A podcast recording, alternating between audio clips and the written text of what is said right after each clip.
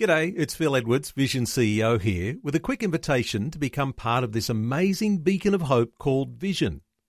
Together we can put our love into action to help people of all kinds build or rebuild their lives on the truth of God.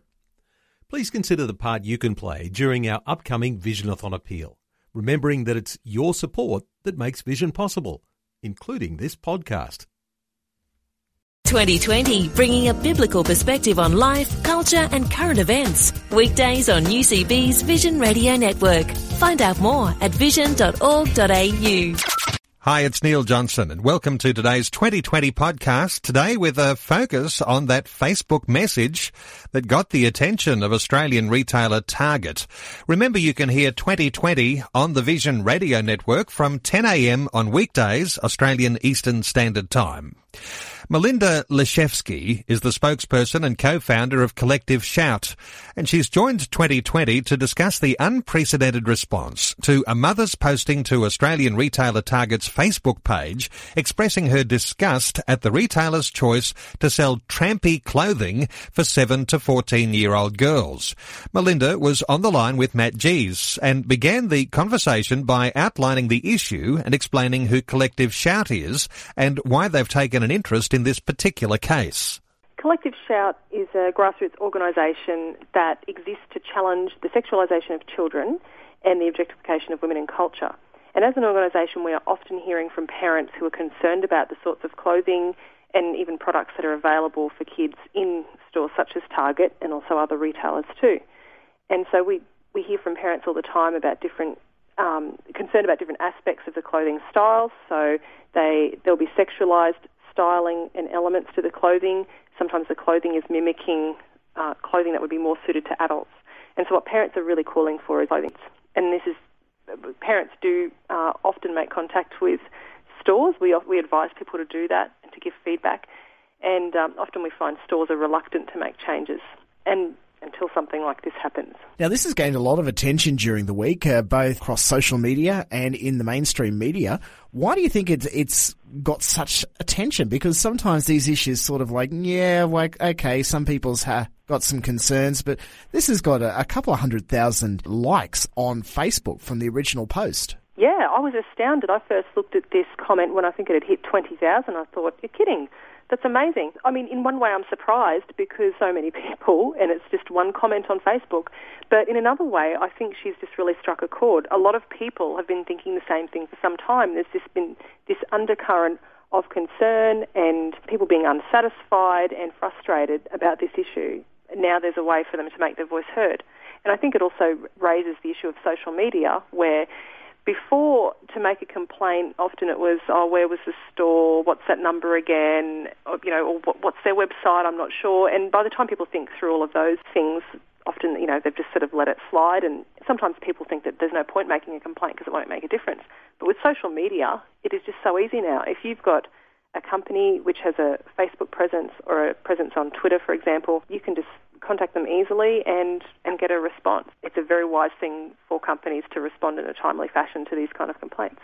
Now, of course, the company in this particular respect is Target. It's a, a, well-known Australian retailer, and they've come out saying that the issue isn't so much a big thing for them because they're merely stocking what the fashion designers or the the suppliers have given them. They're not ones who are making decisions on how to dress the children or, or how to design the clothes? I don't understand that defence because there is somebody at Target making a decision about what they stock, surely. It's their store and they can decide what they make available. I, I know that they say that they're responding to, to consumer demand, and that is in part true because obviously they're not going to stock things that don't sell.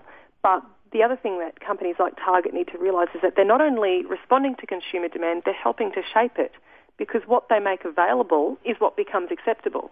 And what they actively market to children as well through advertising is what they're going to want. Companies, more now than ever, need to recognise that they have a responsibility to the young consumers. I mean, these are these are minors, these are children. They are exposed to a range of cultural influences such as um, music videos, magazines, um, television, all introducing these very adult concepts to them. So when I think about children's fashion, I often think about how children very early on indoctrinated into this celebrity culture. There are little girls' magazines that will have celebrity sort of photo spreads, just like the adult women's magazines. So children are very early on wanting to emulate some of these adult fashion styles. And then so when that's what children want, that's what stores like Target start to stock. And then you've got parents put in the position where they have to say yes or no. And as a parent, it can be very hard because your your child is just wanting to follow a fashion trend, and as a parent, you're saying no, and so you're the bad guy. And then when you see that your children's friends' parents allow that kind of thing, it it just becomes a situation that's really difficult.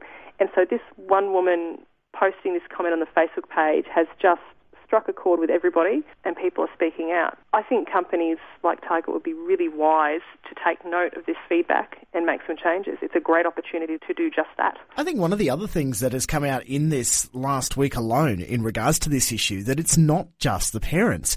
There are a lot of uh, younger people speaking up and saying, "Well, I don't want to dress like that." Yeah, you've you've got comments from 9 and 10 year olds via their parents saying, yeah, my, my child looks at that sort of thing and says, why would I want to look like that? I don't want to show off so much skin. I don't want to uh, dress in, in shorts that are, are so short that they're uncomfortable. Yeah, exactly.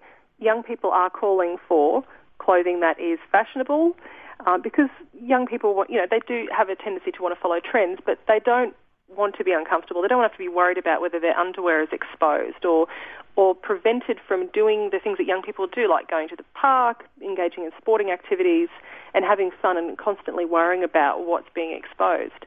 And particularly with younger children's clothes, like the age range that was in question with Target was, I think, girls 7 to 14. And it, it is really hard to find, for as one example, shorts that are of an adequate length. They're getting shorter and shorter. And then there's even a new fashion trend now where the shorts are cut, you know, for older girls, cut almost like underpants. So it seems like we're very early on encouraging girls to, to, expose more and more flesh, and it's certainly not the same for boys. You don't see the same sort of trend happening in boys' fashion. That's a you know a different issue altogether there as well. But it is frustrating for girls because not everybody wants to wear that. Not everybody feels comfortable in that, and they do want a wider variety of choice. It's interesting that you mentioned boys there because uh, there was an issue I heard on Talkback Radio this week mentioning that exact same issue. That yes, we've got the issue of uh, girls' clothes uh, very much for younger children over sexualisation, but then yep. you've got on the other side of the, the coin, boys' fashion is all about black clothing, skulls, yep. images that parents are very uncomfortable with. Yes, I have sons myself, and I go shopping for them, of course, and I have struggled to find things that do not have skull and crossbones on it. There's always this constant reference to guns, death, skulls and crossbones, and I don't understand it because boys have such a wider variety of. In- I mean, I don't even know boys who would be interested in mm. death, to be honest. But boys have a wide variety of interests, as do girls. And why can't we provide things for them that encourage that kind of creativity and expression? Because if, if wearing clothing and the choice of clothing is something about self-expression, then surely they need to be given options. At the moment, what's being provided is very stereotypical. You walk from the girls section to the boys section. It's just it goes from hot pink to black. Mm. so yeah, it. I mean, it, it's been great to see a number of comments, particularly on that thread with Target on their Facebook page, raising the issue of boys' clothing and what's been available. So where to from here, Melinda? What's what's a way that we as Christians can actually respond to this issue and, and try and make a change? Well, anybody who wants to make a positive cultural change in their culture can do a number of things. Firstly, be a conscious shopper. When you're spending your money, make sure you're spending your money, you know, with companies or retailers that have demonstrated that they have some ethics and respect their consumers, particularly their young consumers. So if there's a store that is exploiting young people through selling these kind of products, then don't shop there anymore. That can be difficult though because some of the mainstream clothing stores obviously the ones that we most commonly shop at and have the sort of great value, lower cost clothing. So if that is that is too difficult to completely boycott some place, then you can contact them and let them know what you think. Now, what this Port Macquarie mother has done is is a lesson for everybody that your voice does make a difference. She spoke out, and thousands of people chimed in, and so that's just a, a fantastic um, example of citizen activism. So you can let companies know what you think, and the, the more we do this, the more we are helping to create the culture that we want to see. We can demand better, and and then spend our money on on companies that are actually doing the right thing. And the other thing we can do too, of course, because we're talking about children, is as parents we need to have a good relationship with our children and encouraging them to think critically about the sorts of messages that they're receiving about from advertising, from marketing. You know, why why are these products being provided for you? Why aren't there other options? That kind of thing. Getting getting them thinking through these issues is really helpful when you get to that situation where you have to say no, I'm not buying that for you. And of course, having that relationship with your children, just in general, a good relationship, keeping the communication open is is very important. So there's a whole range of approaches to this issue, and the more we do it, I think the more we're going to see positive cultural change. Like what you've just heard? There's more great podcasts, or you can listen to us live at vision.org.au. And remember, Vision is listener supported. Your donation of any amount will help us continue connecting faith to life. Learn more or donate today at vision.org.au.